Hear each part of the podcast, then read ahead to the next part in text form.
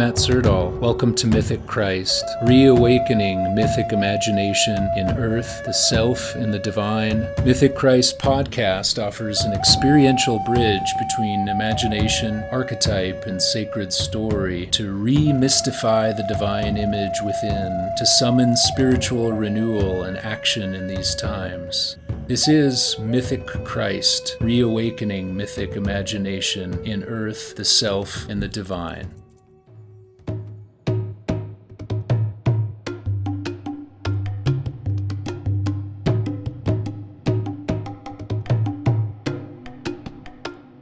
This episode of Mythic Christ, we have lost something as a culture that's so difficult to describe or even understand. We've even lost the language, the ritual container as humans that we need to become conscious of all these ambiguous losses that we digest, all this untended grief that's buried in the body, both individually and collectively. It's as if we've lost something real, lost something we might never get back. Perhaps, in a certain way, reality itself is on the line. Guy Debord wrote a landmark work, The Society of the Spectacle, in 1967. It's a fascinating book. He tracks the shift from the early stage of the Industrial Revolution. When something happened, we exchanged a depth of being as humans for an obsessive need with having. We exchanged something essential to the core of being human and lost something in the process. You might say this is the archetype of exile that is so prevalent throughout the Judeo Christian scriptures, exiling ourselves even further as a collective in this modern age from something real, something tangible, something felt, somatic,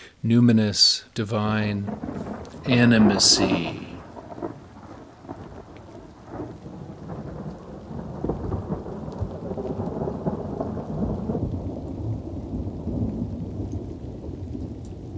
In the age of the Anthropocene, we're marked by a late stage capitalism, and we watch the stock markets as we too are plunged further into existential chaos, this sort of exile that comes from the heavy price of exchanging having for mere appearing. We live in a world of appearances mediated by screens, and are now sensing this catastrophic loss of meaning and hope and physical and human and more than human connection. This is what Debord calls the society of the spectacle. He says, quote, The spectacle is a social relation between people that is mediated by an accumulation of images that serve to alienate us from a genuinely lived life.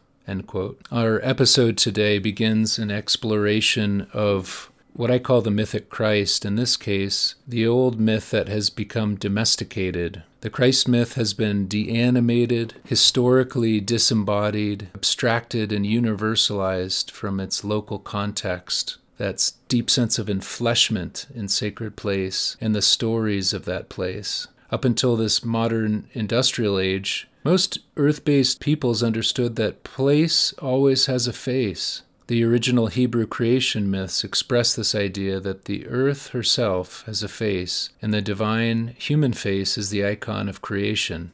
This image of the face of the ground is more than poetic, it's an expression of a deep, abiding, essential animacy at the core of being human. So, this word flesh, this, this sense of embodiment that we are bodies moving through a world that is a body, comprised of billions of other living bodies, that the world itself is a kind of interface that is filled with apertures of portals of knowing and being known, these open gateways of erotic touch, of ecstatic feeling, of emotive expression, intense imaginal depths, sentience, memory, and interiority. The face we'll explore represents the animacy of the cosmos and our own animate, emergent rootedness in this vast, sentient symphony of creation. This time on Mythic Christ. Don't turn your face away. Exploring the myth of exile and return.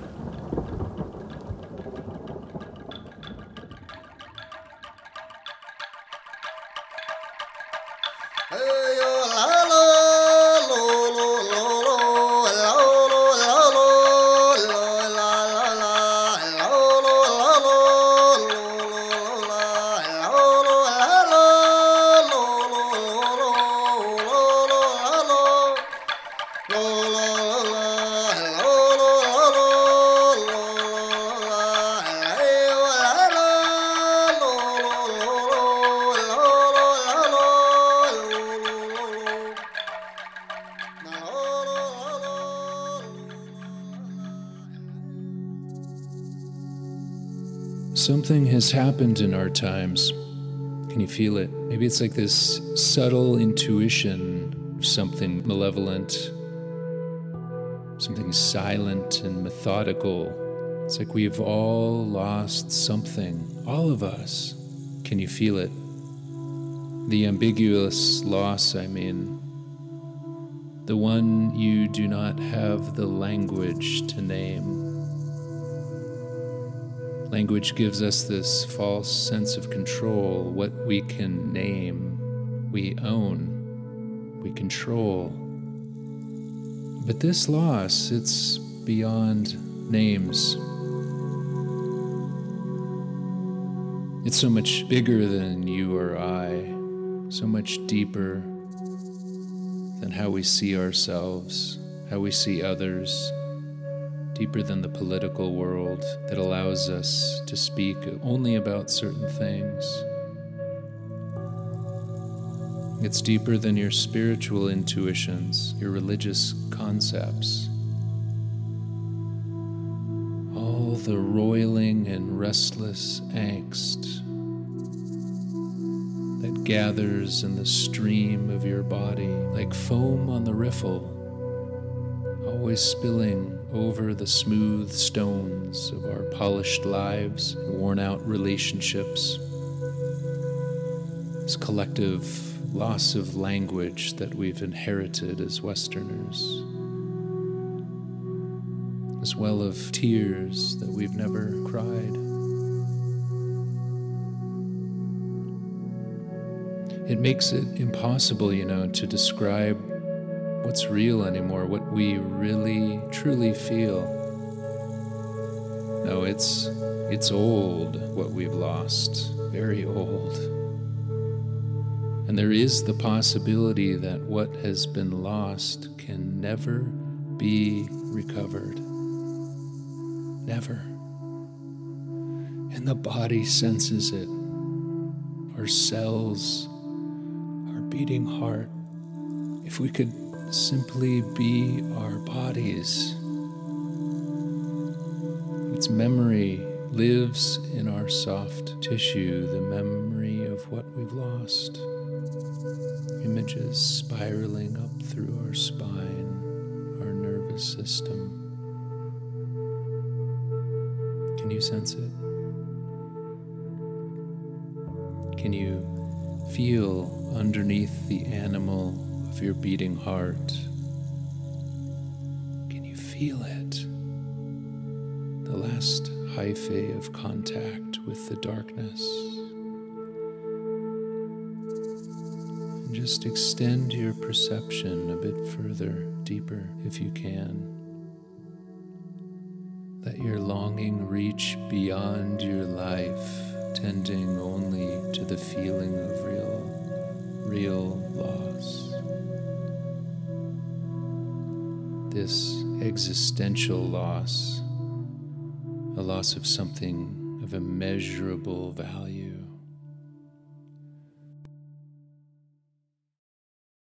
We have lost the face. What face? I'm not talking about anything as simple as losing our identity as humans, although in some sense that's true. Guy Debord in the landmark book, The Society of the Spectacle, says at an early stage of the Industrial Revolution, we exchanged being for having. And in late stage capitalism, we went much further and exchanged having for appearing, appearing. Debord writes this quote, just as early industrial capitalism moved the focus of existence from being to having, post industrial culture has moved that focus from having to appearing he goes on to explain the spectacle is a social relation between people that is mediated by an accumulation of images that serve to alienate us from a genuinely lived life. These images, he says, in the case of late stage capitalism, are a mutation of the form of commodity fetishism. End quote. Yeah, our lives haphazardly constructed from surface appearances, screens really that mediate this loss by exchanging the truth, the truth society doesn't want us to remember for their lie. Even our language itself lies to us in a certain sense. We speak oftentimes of losing face in an honor and shame culture. We lose face or we save face. Or how how can we get more FaceTime with those we love? Even the name Facebook, the largest social media enterprise in the world, understands the power of the face, the power of the visage, the image. And we're getting closer when we speak of what does it mean to be face to face, to show one's true face, a face we have lost indeed, the face. One of the creation myths in Genesis says this A stream, some translations, a mist would arise from the earth, ha'eretz, and water the whole face of the ground, panim ha ha'adamah. And then Adonai Elohim formed the human from the dust of the ground, ha ha'adam apar min ha'adamah. And he breathed into his nostrils the breath of life and the human one became a living soul, a living being. Nefesh Chaya.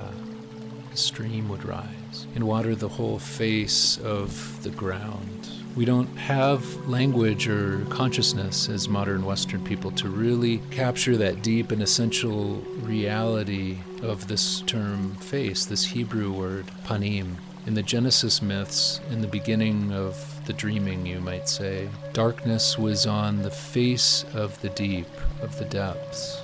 A wind of God, the breath of God, a spirit from God moved upon the face of the waters. A mist, a stream would arise and water the whole face of the ground. Adam and his partner, we come to know as Eve, hid themselves from the capital P presence, the presence, the face of Adonai Elohim, the face. At the turn of the Neolithic, according to the myth in Genesis chapter 4, the human one was driven out from the face of the earth, it says, from the face of the earth. The human cast out, exiled from the sentient fabric and generative, mirroring presence of the earth. Vital. This Hebrew parallelism here is curious and cuts to the heart. Adam says, And from thy face, this is Adam speaking to the Lord From thy face shall I be hidden. And so the face of the earth and the face of Adonai are united in this parallelism. They're one face. Surface, the surface. Have you ever thought about that? What, what is a surface? Our whole lives are mediated by services, from our computer screens as we work to our the black glass of our cell phones or our office desks, sheets of paper, these white surfaces that can be inscribed upon. We think of surface as being somewhat synonymous with shallow, but the etymology of surface comes from sur and face. Sur meaning over or above the face, literally over the face. So the face is the appearance, as in Epiphany, as in Revelation. It is the countenance, it is the presence, the present essence of the thing. In the Greek word, it's prosopon, which means actually toward look. It means toward look, the face it's a mutual turning toward and looking, seeing, beholding, presencing. It's an intimate, living, relational icon, presencing, personing, touching, being touched. It is the interface of intimacy, of intimate connection. It is the world touching and being touched by a breathing, permeable, sentient other.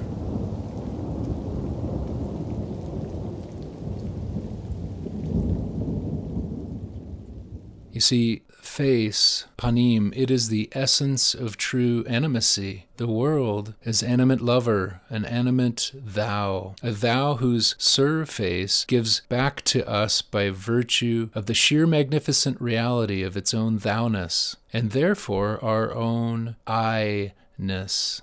I, thou, face to face intimate, unmediated, related world within worlds. The face. Celtic poet, the late John O'Donohue, says this quote, The human face is the icon of creation. Each person also has an inner face, which is always sensed but never seen. And I would add that every being, every landscape has an inner face, a sacred interiority just waiting to be seen, felt, sensed, imagined, praised, presenced, apprenticed.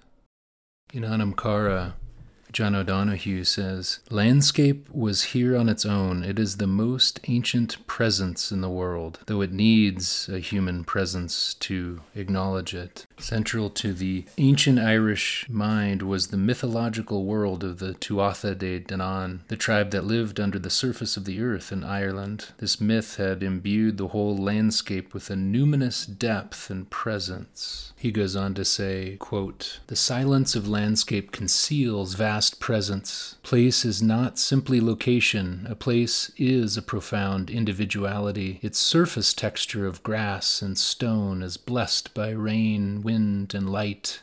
The shape of a landscape is an ancient and silent form of consciousness. The earth is full of soul.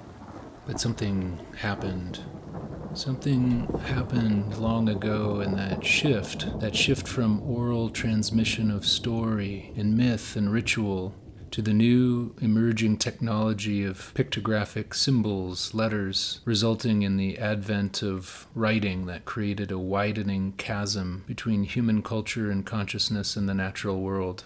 David Abram notes, quote, with the advent of the Aleph Bet, which was the uh, Hebrew uh, methodology, technology of writing, a new distance opens between human culture and the rest of nature. To be sure, pictographic and ideographic writing already involved a displacement of our sensory participation from the depths of the animate environment to the flat surface of our walls, of clay tablets, of the sheet of papyrus. He goes on to say, quote, The written images themselves often related us back to the other animals and the environing earth, end quote. This is really a, quite a brilliant idea, actually. Essentially, what he's saying is that exile is the displacement of our sensory perception from the deep participation in the depths of an animate world to the flat surface, the flat surface of our desks, our walls, our homes and office buildings, our books, our smartphones, our TV screens. Exile is displacement and the written word itself has even now been displaced by the image. For the image is a simulacrum of animate reality, and our technology is a vehicle of sensory and bodily exile, alienation from the deep,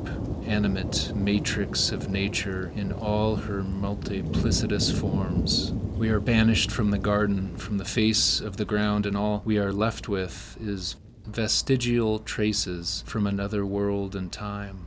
David Abram goes on to say, quote, These traces of sensible nature linger in the new script only as vestigial holdovers from the old. They are no longer necessary participants in the transfer of linguistic knowledge. The other animals, the plants, and the natural elements, sun, moon, stars, waves, are beginning to lose their own voices. In the Hebrew Genesis, the animals do not speak their own names to Adam. Rather, they are given their names by this first man. Language for the Hebrews was becoming a purely human gift, a human power. End quote.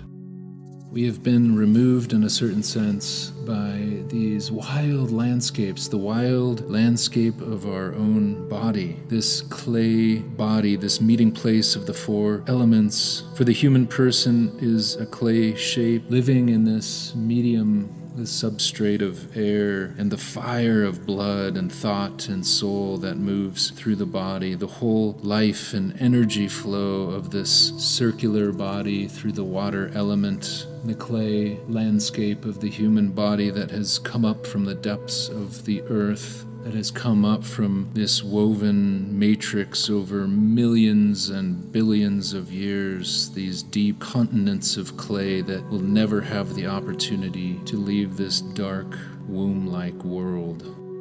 This inner landscape was also mirrored by the outer visible landscape that was teeming with information and memory and imagery, imagination. That this outer landscape was not only visible, but it provided deep source of identity, a mnemonic of memory and oral tradition, of song and ritual, Culture was rooted in landscape in the natural world. In fact, the root of culture is the Latin cultus, which is the same word that we have for religious form, for a religious body. It is how we ground in what is ultimate. We root and orient ourselves in a living universe, a living cosmos. And landscape, visible, wild landscape, was an integral map, an integral pattern for ritually and ecstatically orienting ourselves in a living universe tribal culture and ancestral stories, the memory of the people was actually encoded into the living fabric of the landscape. David Abram captures a pretty profound understanding of the nature of the written word. Quote, while the visible landscape provides an oral tribal culture with a necessary mnemonic or memory trigger for remembering its ancestral stories, alphabetic writing enabled the Hebrew tribes to preserve their cultural cultural stories intact, even when the people were cut off for many generations from the actual lands where those stories had taken place. By carrying on its lettered surface the vital stories earlier carried by the terrain itself, the written text became a kind of portable homeland for the Hebrew people. And indeed, it is only thus, by virtue of this portable ground, that the Jewish people have been able to preserve their singular culture and thus themselves, while in an almost perpetual state of exile from the actual lands where their ancestral stories unfolded.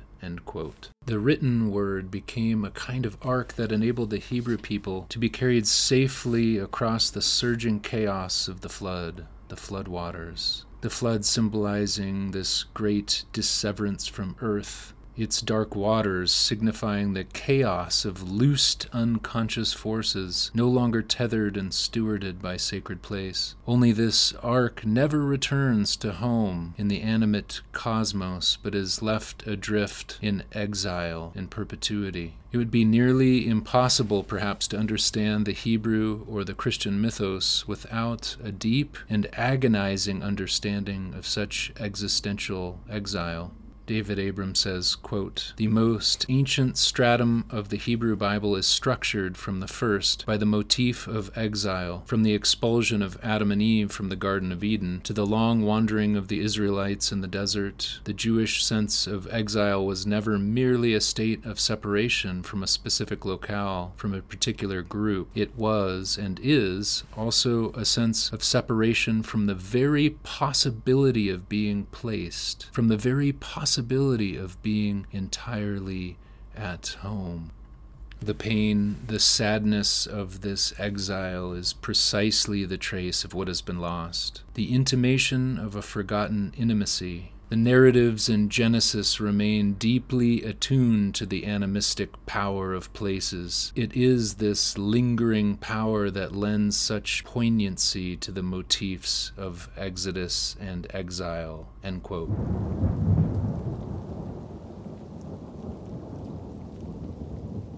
The human face is an icon of personhood, and as that icon, it manifests the deep interiority of the world itself. For the ancient Hebrews, earth is the ground, the womb of the cosmos. It's what David Abram calls, quote, the secret depth of the life world. It is the most unfathomable region of experience an enigma that exceeds the structurations of any particular culture or language. End quote. This interface is a region of deep memory, interiority, emergent selfhood that makes true belonging possible through relatedness. What we are talking about then is really an ancient animist phenomenology. David Abram grounds his work in the spell of the sensuous and thinkers like Husserl, who understands the experiential field of reality as a participation of intersubjective phenomena, phenomena experienced by a multiplicity of sensing subjects.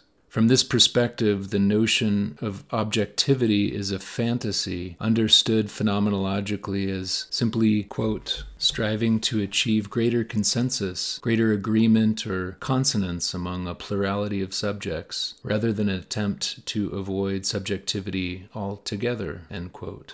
The invention of a pure objective reality furthered to exile humanity from this deep field of direct animate perception, participation, and belonging. Maurice Merleau Ponty decentralized conscious human experience of the world, rejecting the quote, assumption of a self subsistent, disembodied, transcendental ego, end quote. The body itself is the true subject of experience.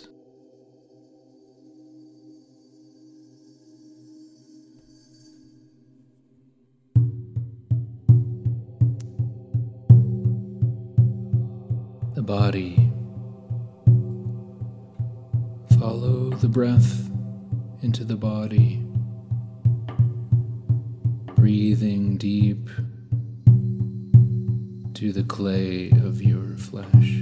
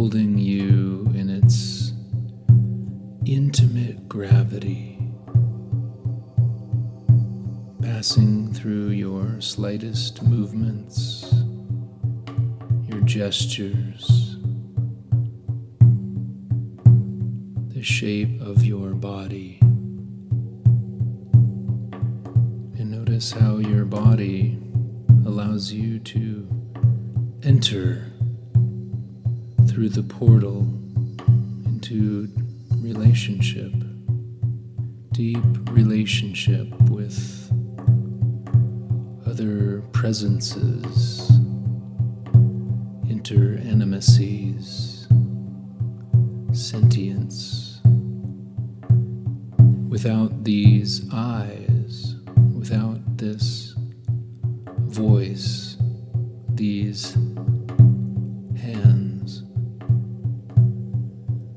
would be unable to see, to taste, to touch things, to be touched by them, this living world. without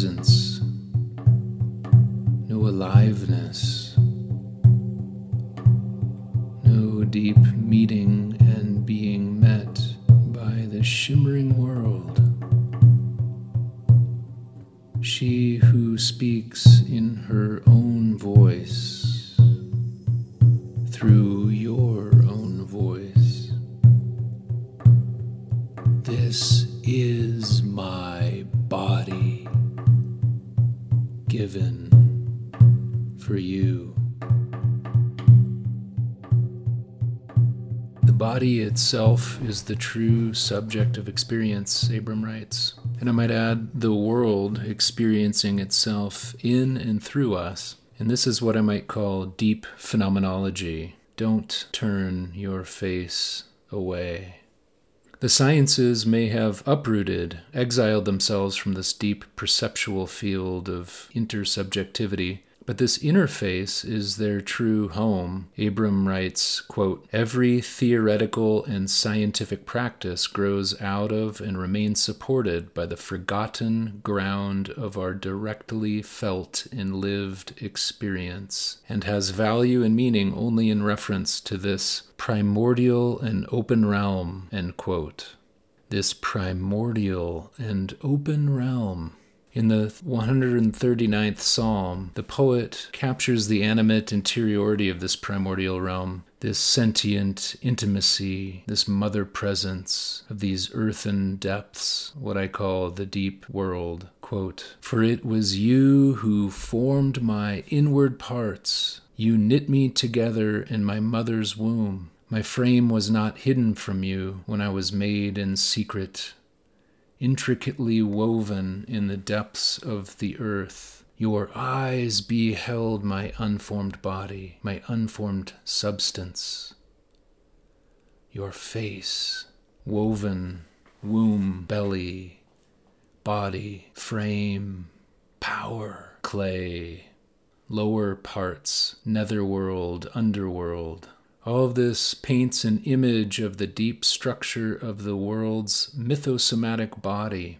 And this, this depth is feminine, underworldly, womb like. For the ancient Hebrews, like any animist culture, earth was personified as a great embodied being, and the lower parts corresponded to moving downward into the belly, where fertile chthonic alchemy happens the womb where the birth of worlds awaits. This dark underland is also a sacred place of death, which is the Hebrew concept Sheol, where one can even feel cut off from the middle world surfaces of life. From the idiosyncrasies and mundane nature of collective corporate life. And one is woven anew in the secret depths of things, hidden in a new kind of vision or consciousness becomes possible.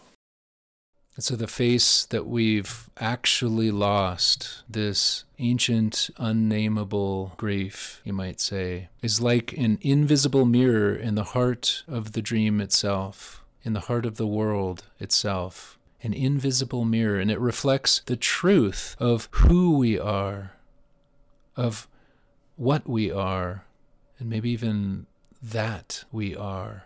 Poet David Whyte says in All the True Vows this There is only one life you can call your own, and a thousand others you can call by any name you want.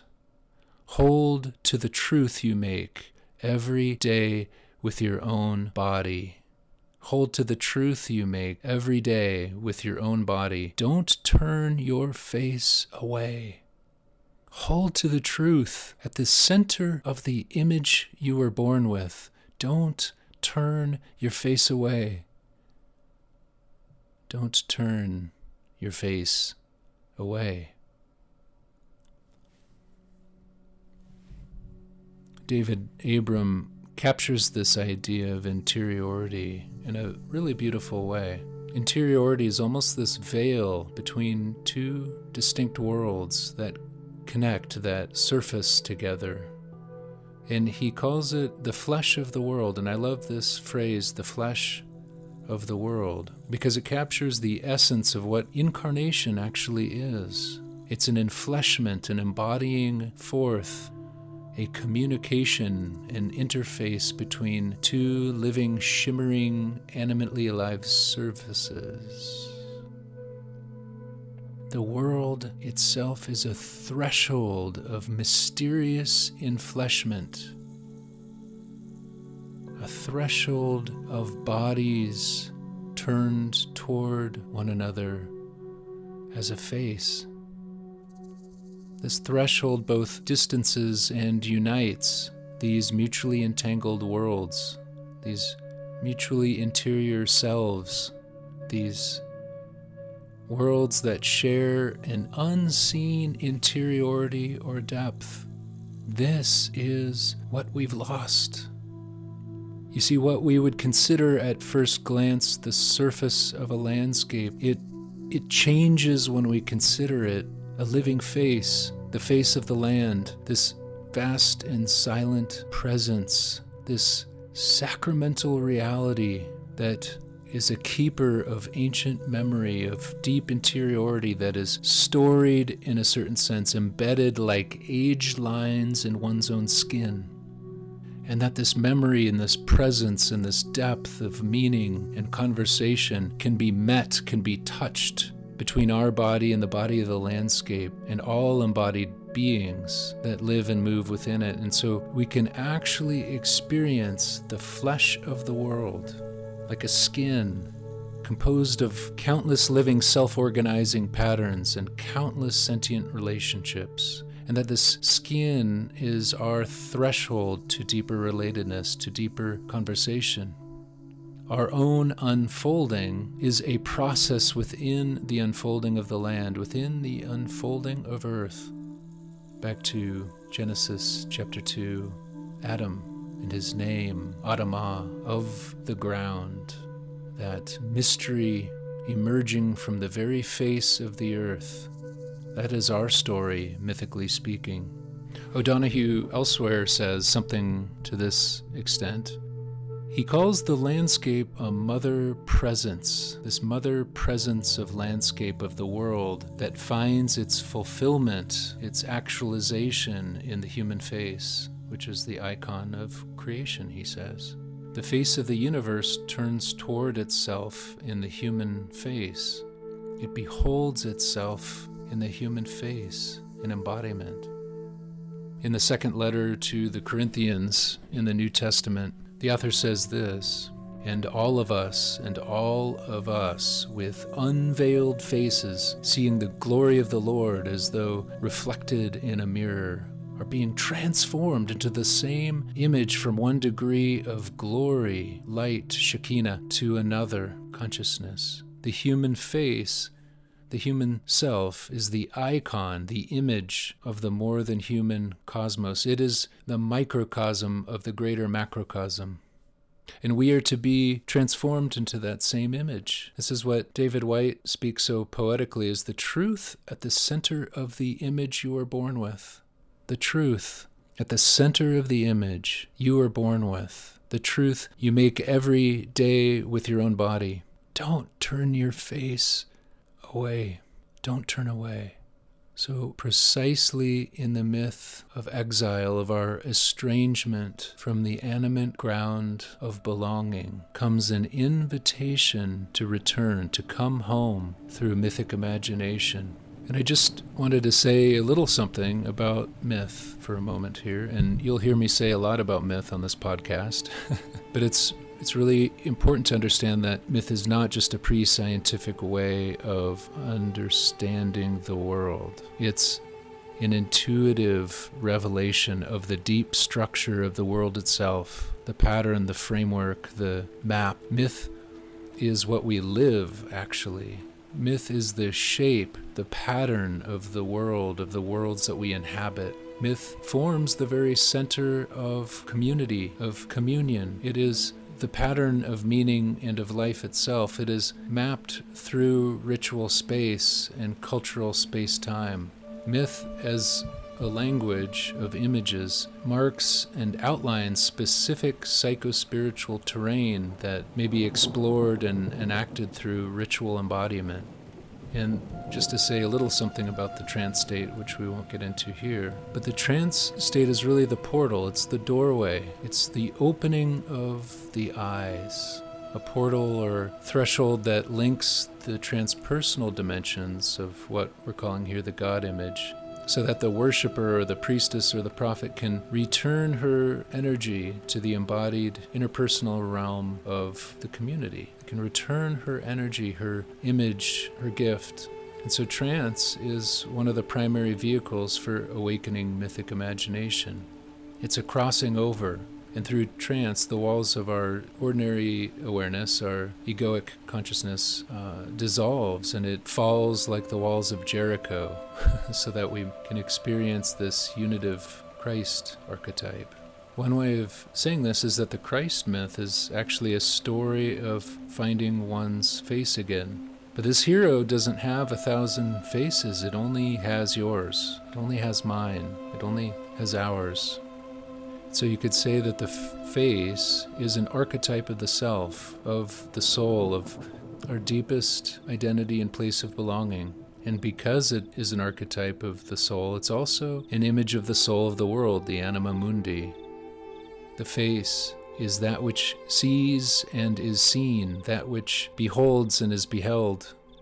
All of this is held in myth. Myth is not just an interesting story that's told, but it's the teller and the speaking, it's the listener and the hearing, it's the land, the community and the living, it's the sacred ritual and the embodying, it's the dreamer and the dreaming. It is the deep time of a past that is always presencing, and it is a future that is always becoming.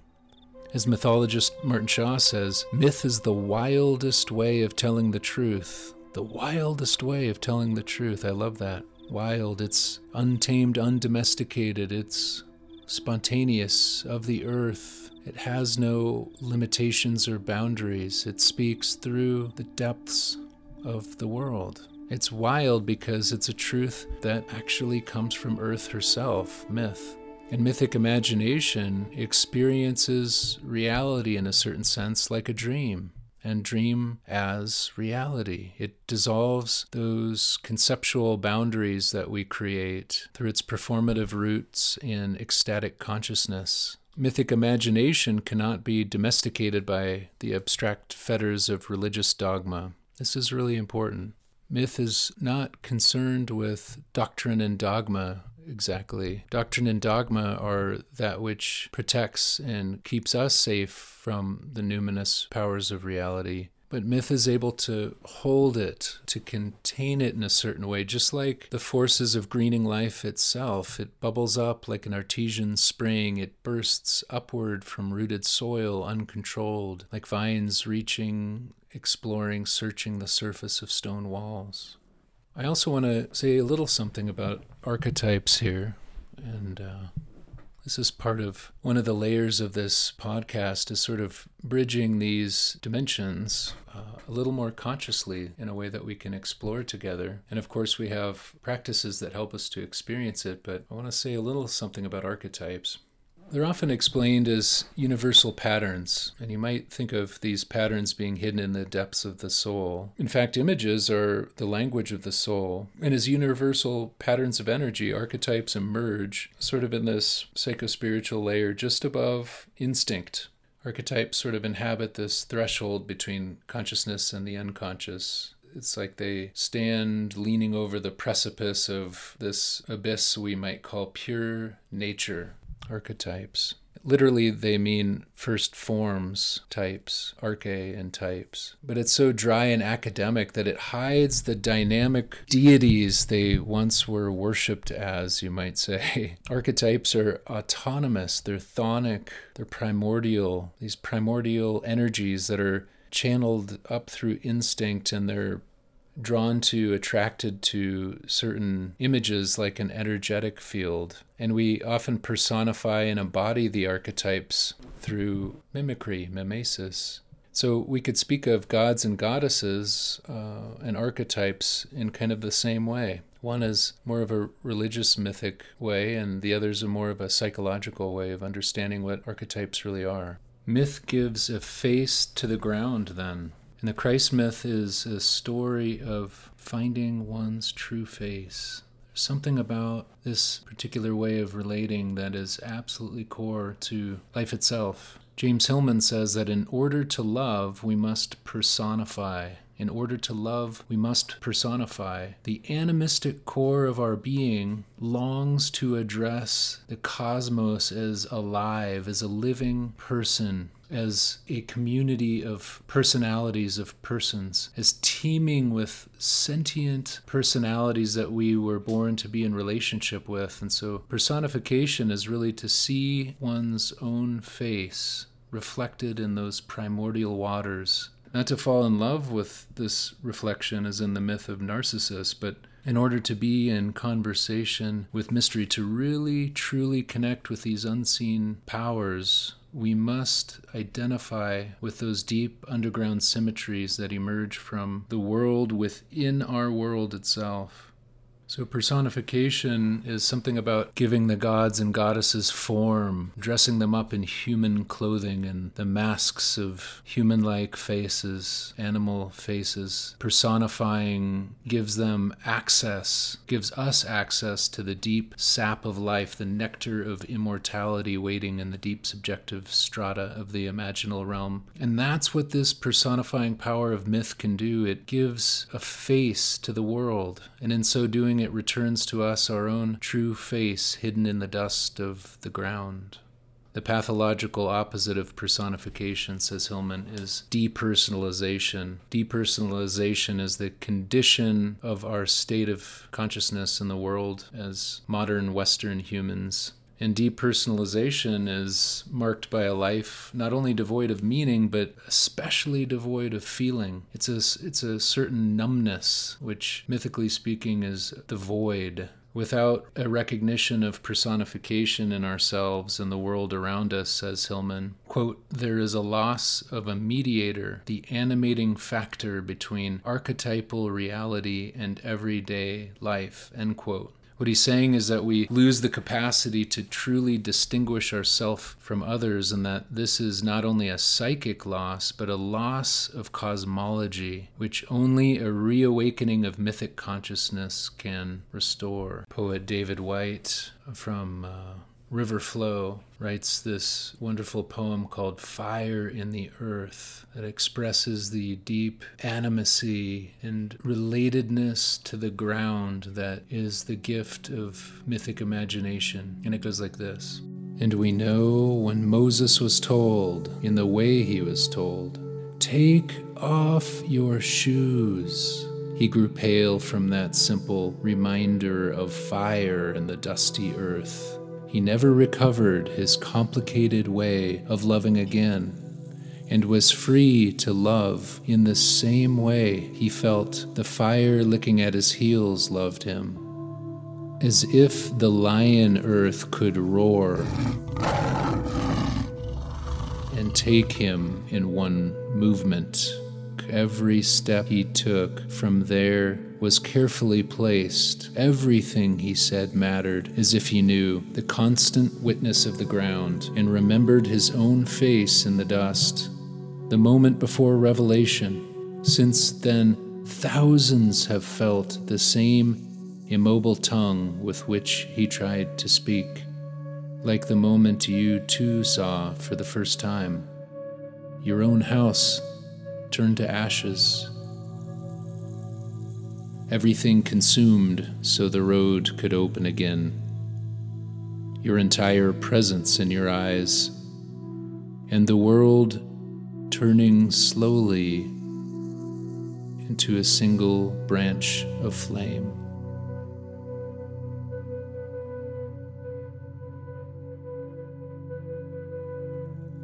Myth of exile and return feels really important to explore in this first episode of the Mythic Christ podcast. There's something about it that is really core, it's really elemental for me, the, the why of creating this podcast in general. And I think one reason is the state of our world right now.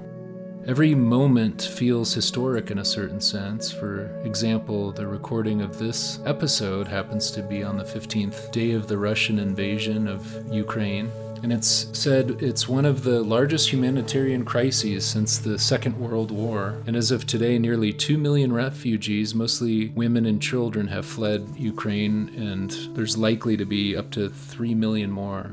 Uh, I was also noticing the death toll from the coronavirus pandemic has surpassed 6 million people So there's these great, deep tectonic shifts happening underneath the collective surface of our psychic lives, whether we're consciousness of it or not, whether we can feel it or not. In a certain sense, maybe the pandemic is a, ultimately a psychic contagion in which these collective unconscious contents are beginning to surface and constellate, and patterns of despair in our culture, and violence and destruction. The walls of meaning and the scaffolding of order and certitude that defined modernity have certainly been torn down, ripped down to the studs. And my sense is that ordinary Americans, folks in Canada and Europe, and westernized cultures, maybe everywhere, are left feeling exposed in an ambivalent and ambiguous way, unprotected in a certain sense from many of the social contracts and conventions that once clearly marked and defined civic life, a time when church and school and our civic relationships nurtured our sense of meaning, our sense of belonging. And so it's an understatement to say that this has been a polarizing time. And our exposure to events happening around the world in real time, happening beyond our control, just sound bites and news headings and things like that has proliferated has has um, been this steady barrage in a certain sense. And it's expanded and expanded more than ever before any other time in history. And so, even our worlds of trusted loved ones, our tribes, you could say, our little circles have shrunk and left us in ambivalent relationships within greater society. Every moment has become more reactive, hasn't it? Every political decision is highly charged. Every word has become property of the public. It's measured and judged, criticized and analyzed. And there's a sense that we all feel like we should have something to say, right? Like who who doesn't go on Facebook and see a barrage of posts taking an opinion or expressing something on this or that. And yet we're more fragile than ever, and our fragility and our privilege has made us prone to pretty astounding hubris and hypocrisy, if we're honest. And social media has made us both ambiguously anonymous and also accountable on, in a way we've never experienced before, accountable to scrutiny and so it's it's as if there's been this flattening of life, a shallowing and a stagnating of meaning and connection, maybe a brittleness to the collective coherence of society that feels like we just might shatter at any moment. A deep psychic rupture in our human cognition, our sense of time and memory and meaning. Carl Jung prophetically said that we are living in an age between myths, an age between myths. The social glue and cohesion of collective meaning and progress that marked the previous generations has collapsed, and along with it, Christendom has crumbled. And the God images of the modern era are bereft. In the wasteland, T.S. Eliot expresses it as a heap of broken images, and yet, even Jung sort of foreshadowed, foresaw that Christ is the still living myth of our culture, the living myth. There's a lot to that phrase, which we'll unpack in further episodes. But while the world has changed considerably since Jung, only now, perhaps, is the depth, the depth of his vision opening new realms of consciousness and humanity, one that we might call passages or portals through some uncertain, unknown, mysterious evolutionary threshold. And so, what I want to explore is the ways that the psychological God image that has been the center of the self, the truth at the center of the image we were born with, according to David Whyte, that this God image has been marred, distorted, it's suffered a collective contagion, and that perhaps our God images are dying. And these deep, chthonic, wild, feminine energies like lion earth. Roaring, emerging, pulsing and raging up through the ground.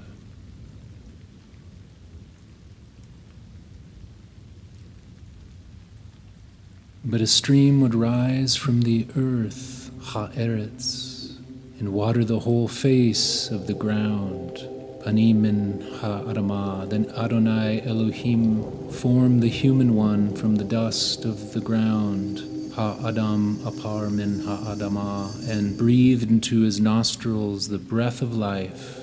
And the human one became a living being, Nefesh Chaya. And Adonai Elohim planted a garden in Eden in the east, and there he put the human one where he had formed lying behind this great myth of Genesis chapter 2 are older oral traditions, stories of hunter gatherer days at the cusp of the agricultural turn in the Neolithic.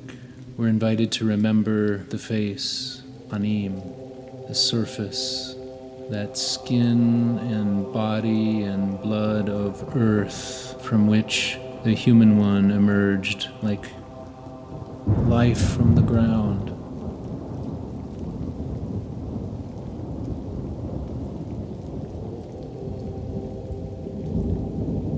The ground is the face. It is that threshold of porous contact with the living other, deep, intimate, sensual relationship with earth, as I with thou, that great mystery, numinous relationship with the land as the ground of existence. This ground is feminine, personified, animate matrix of all of life, from whence the name Eve comes, the mother of all living, goddess. And in this way, the poetry of Genesis emerged from a much older oral animistic tradition. Adam or Adamah is literally of the ground, of earth, of clay, of mother, that primordial human one, not yet gendered, shaped from the red clay. And this common motif can be found in all indigenous creation myths on several continents, the Dene creation myth, in which humans came up from under the ground, from the glittering world, fourth world. And here the garden is an archetypal image of original wholeness, a mandala of homecoming of the self. And we hear the four great rivers like branches flowing in the four sacred directions from the garden the Pishon, the Gihon, the Tigris, and the great river, the Euphrates. Celtic spirituality understands the garden as a metaphor, as the territory of the soul, our deepest place of belonging. And the curse that we see later in Genesis chapter 4 is to be driven out, to be literally cast out or outcast from the face of the ground and it goes on to say, And from your face I shall be hidden, and I shall be a fugitive and a wanderer. And so here we see in the very originating creation myth of the Hebrews um, a wonderful Hebrew parallelism, the split from nature, from ground or self, that which is identified with the matrix of the ground, the mother, the goddess, is also a split from Yahweh, from Adonai Elohim, this is the original myth of exile and return. What this myth tells us is that the primordial human, the primordial self, is discovered through the archetype of the green man, the green woman, this earth creature who is shaped from clay, who's taken from the body of the ground, who's given birth from the great mother, and who is breathed into the breath of life into the nostrils, and only then does this primordial human one become a living soul, which in the Hebrew is nefesh chaya, the same breath that awakens the same living soul shared by all living, represented in the archetype of Eve, the great mother, who is identified with the earth. It's less understood that nefesh chaya, this word we translate living soul, also means animal soul. That the soul, the anima, is actually the animate life force, the sentience, the inspirational life, the erotic pulse, the intuition and instinct that animates everything that's alive. And in oral tradition, it's understood as an animal spirit and what totemic cultures would understand as animal powers. Isn't that fascinating that the closest equivalent to the soul, to the anima, or the animal in the Greek, is psyche, psyche. So there's something intrinsic to the psyche at the level of instinct, undergirding all archetypal imagery and power and life that animates us, that is associated with the animal powers themselves, the great primordial cosmic rhythms and forces and cycles of all of nature and that this primordial human one was taken from the body of earth, mother, that which is clay, as Eve was taken from the body of Adam, not from male, but from human. And the syzygy was made that which is male and that which is female in one being, endowed with animal soul, directly by the mouth and the breath of the God, of Adonai Elohim. And in this earth based oral tradition, Eve, as the mother of all living, the archetype of the Great Mother, is also the original green woman in so far that she is identified with the chthonic,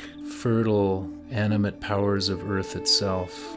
And so, in the beginning, in this old oral myth, the pair of opposites are set out uh, that will that the myth will follow. The sky is separated from the ground, the masculine is separated from the feminine, the animal from the human, and they each find belonging and sentience from the ground and from the breath, which unites them. Clay and soul come together to form something new, a living being, nefesh chaya, a living soul and so there is a green woman and a green man of all of us writhing with the vines that blossom with the scent of nectar and flowers, fruits of gifts in our efforts, effortless roots that ground us in the red clay of our sensual bodies and the sentient landscapes which always call us home. The green one fully belongs. The green one is always at home, indigenous, born from within, from within the body, from within the sensual, intimate, instinctual body housed in the great storms of the emotions like the terrain during a summer rain, tracking the instincts the way that wild animals belong to their habitat. This one relishes in the ecstasy of the storm and the emotions that pass through our inner landscapes. This one knows how to read the atmosphere and the seasons and the change of the breeze. This one can call down the lightning of ecstatic emotion and the erotic charge of life in all its abundance. Do you know this green one? Do you know this one who calls you home?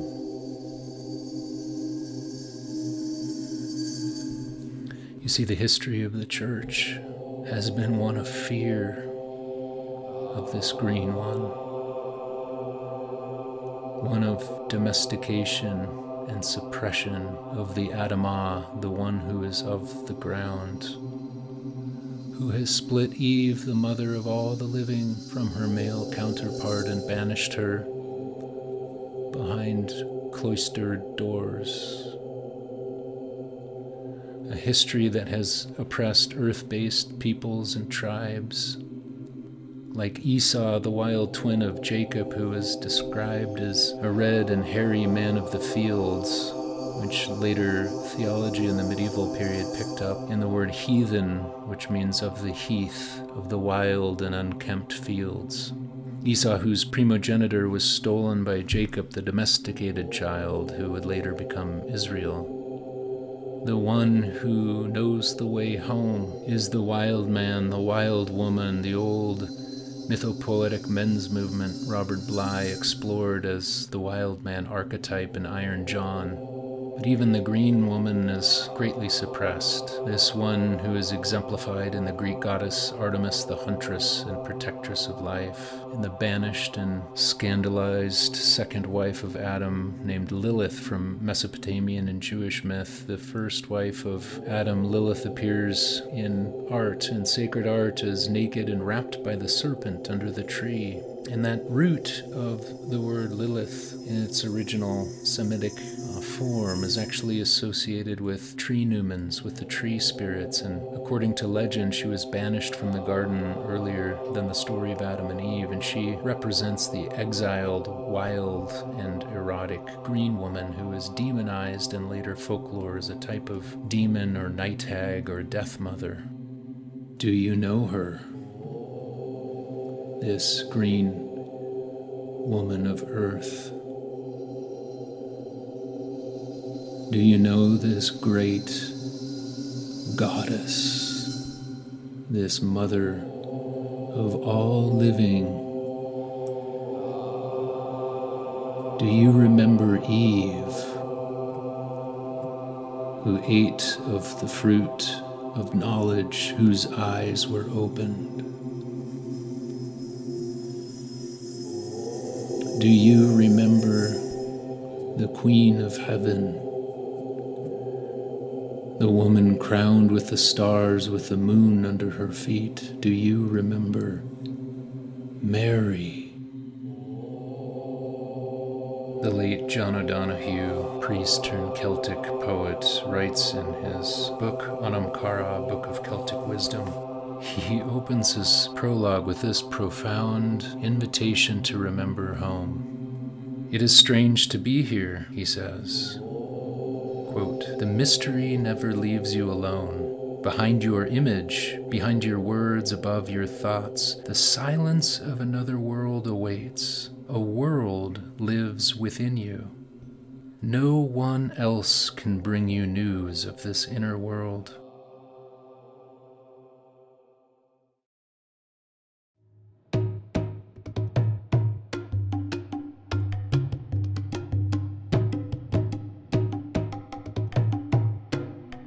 If you like what you heard today, please consider becoming a patron. You can find out more at patreon.com slash mythicchrist. That's Patreon, P-A-T-R-E-O-N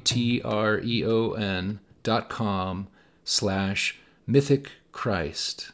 Mythic Christ offers online community for exploring the mythic structures of story, archetype, dream, and the deep imaginal realm, supporting the awakening of individuals who are sensing a collective longing and a desire to rewild these divine images in the sacred, spirit breathed ground of the natural world. Patronage levels start for as low as $6 a month, and patrons get a variety of benefits that are listed on the site, including early access to new podcasts, downloadable guided practices for deepening your own journey, complimentary mentoring and dreamwork sessions, early notification of courses, programs, discounts, and more. Thank you for supporting Mythic Christ. This episode references articles, songs, books, and other incredible sources I want to reference here. Guy Debord's landmark work, The Society of the Spectacle from 1967. David Abrams' The Spell of the Sensuous. John O'Donohue, Anam Cara, a book of Celtic wisdom. Several of the works of mythologist Martin Shaw, Toko-pa Turner's book, Belonging Remembering Ourselves Home, and of course, Carl Jung, The Archetypes and the Collective Unconscious from the Bollingen series. James Hillman quoted from an online blog, Personification from Theoria Explorations in Contemplative Writing by Deborah Rogers. Poet David Whyte, Fire in the Earth from River Flow. And as always, the Bible, in particular Genesis, Psalm 139, and 2 Corinthians. Special musical credit for this episode goes to Two Hawks and his powerful album Sends a Voice. Also to Nils Aslak, Valkeapää, Johan Anders Bær, Esa Kotilainen, Seppo Paakkunainen in their offering the voice of the Sami through their album Winter Games. Thank you for joining us for this, what I call episode zero of the Mythic Christ podcast. And this is sort of a teaser, in a certain sense, for launching our new podcast here in September of 2022. Hope you enjoyed today's episode, and until next time, may you be open to the presence of mystery, the unfolding of the great dream that has dreamt you. determined to live the one line of poetry that is yours to live. Amen and Awen. May it be so.